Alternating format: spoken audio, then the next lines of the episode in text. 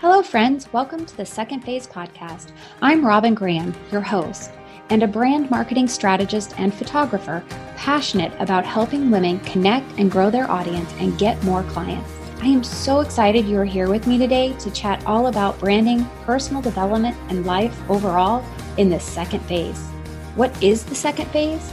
The second phase for me was a change in careers and learning how to navigate a new world and build a business from the ground up when I was actually terrified to put myself out into the world as something new.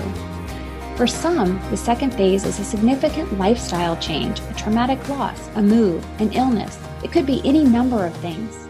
No matter the definition of your second phase, we are here together to learn about creating a brand that stands out and makes an impact, and grow as our authentic selves and follow our callings, our passions, our visions, and our values. Now grab your cup of coffee or the dog's leash and let's dive into a new episode. For those of us living in the US, today is Thanksgiving. It's my first Thanksgiving as a podcaster and having this platform to share my thoughts and feelings. Because it is a day set aside for Thanksgiving, I felt it was a good time to talk about gratitude. Gratitude turns what we have into enough and more. It turns denial into acceptance, chaos into order, confusion into clarity.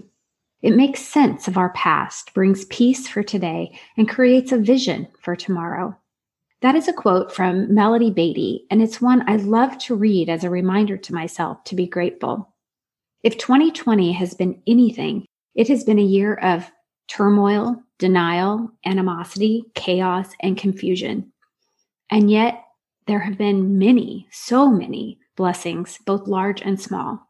It can be extremely hard to see through loss and realize that there is something to be grateful for. But there truly is always a reason to have a heart of gratitude. Things that we may take for granted our health, family, someone to love, someone to love us, a bed to lay our head on at night, chairs and a table to gather around with family and friends, the freedom to go to church, shade from a tree on a hot day, the beautiful color of a flower, technology that enables us to work virtually, healthcare, feelings of joy, love, and safety. The list goes on and on.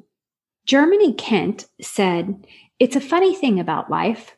Once you begin to take note of the things you are grateful for, you begin to lose sight of the things that you lack.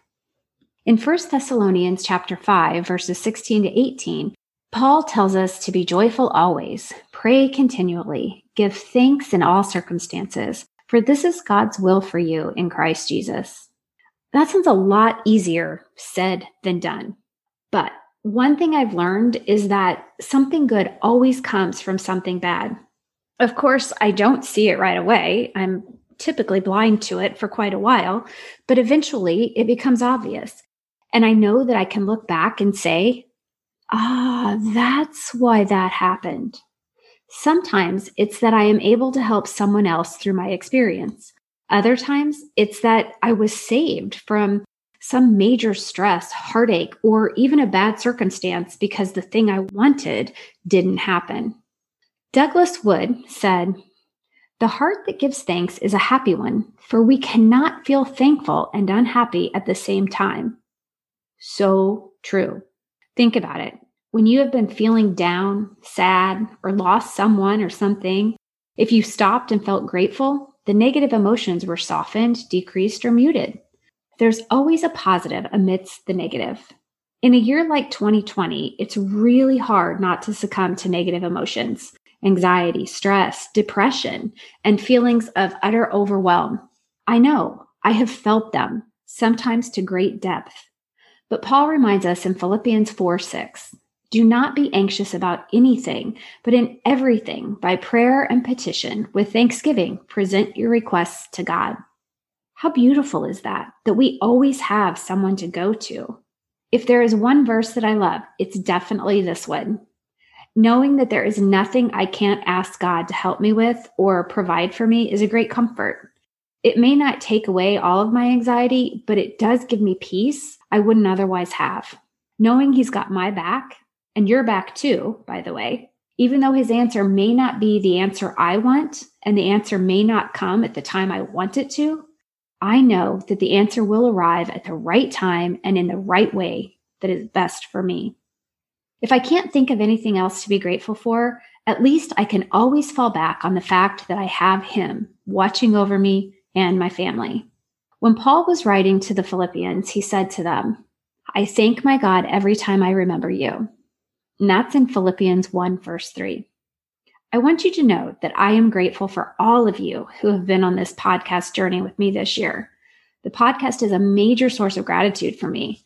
I have met amazing people and am so grateful I have been given this platform to share them with you and that you have so generously spent your time with me and left ratings and reviews. Here's a quote from Ralph Waldo Emerson I awoke this morning with devout thanksgiving for my friends, the old and the new. I feel this way every day. I am so grateful for you, my friends, and the fact you are here with me. Not just today on Thanksgiving, but every day that you listen. Charlotte Bronte read my mind when she said, For my part, I am almost contented just now and very thankful. Gratitude is a divine emotion. It fills the heart, but not to bursting. It warms it, but not to fever. Gratitude is the attribute of being thankful, readiness to show appreciation, and to return kindness. As Melanie Beattie said in the quote above, gratitude turns what we have into enough and more. It makes us realize what we have, not just the tangible things, but the emotions too. Simply being able to feel is something to be grateful for. I want to share this quote from Tecumseh, when you arise in the morning, give thanks for the food and for the joy of living. If you see no reason for giving thanks, the fault lies only in yourself. I said it earlier, but it's very, very true. There was always something to be grateful for, large or small. And there are always circumstances that you can move through or survive just by being grateful. In episode 35, I talked about gratitude when in the midst of comparison, and in episode 66, I talked about being grateful for your unique gifts when imposter syndrome kicks in. If you are struggling with either one, I encourage you to go back and listen to those two episodes. I think they'll inspire you and definitely help boost your confidence going into the last six weeks of the year and into 2021. If you are feeling down, burdened by comparison or imposter syndrome, mourning the loss of a loved one, suffering from anxiety or depression or other illnesses, I encourage you to start writing down at least one thing every day that you are grateful for. The list will grow each time you sit down to write, and you will begin to realize your blessings far outweigh the burdens, stress, or overwhelm. Every single one of us has something to be grateful for. And it's really important to not take the little things for granted. If you don't have to eat with your fingers every time you sit down with a plate of food, you have a blessing to be thankful for. If you have a roof over your head, my goodness, you are blessed.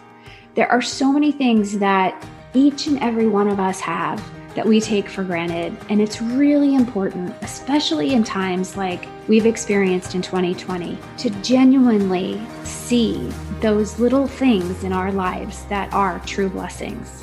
I am so grateful for you. If you feel alone, know that I am thinking of you and am grateful for you. Happy Thanksgiving. And that's a wrap, friends. Thank you so much for listening today. I am grateful to have you here with me. If you enjoyed this episode and found the information helpful, will you please take a moment to subscribe and leave a rating and review? That would mean the world to me. It will also help others find the podcast. I really look forward to getting to know my listeners. Will you please connect with me on Instagram?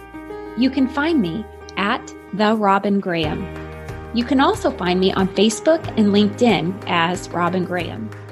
And I invite you to join my private Facebook group the Brand Marketing Insider. Please spread the word about the Second Phase podcast. Until next time, remember to smile.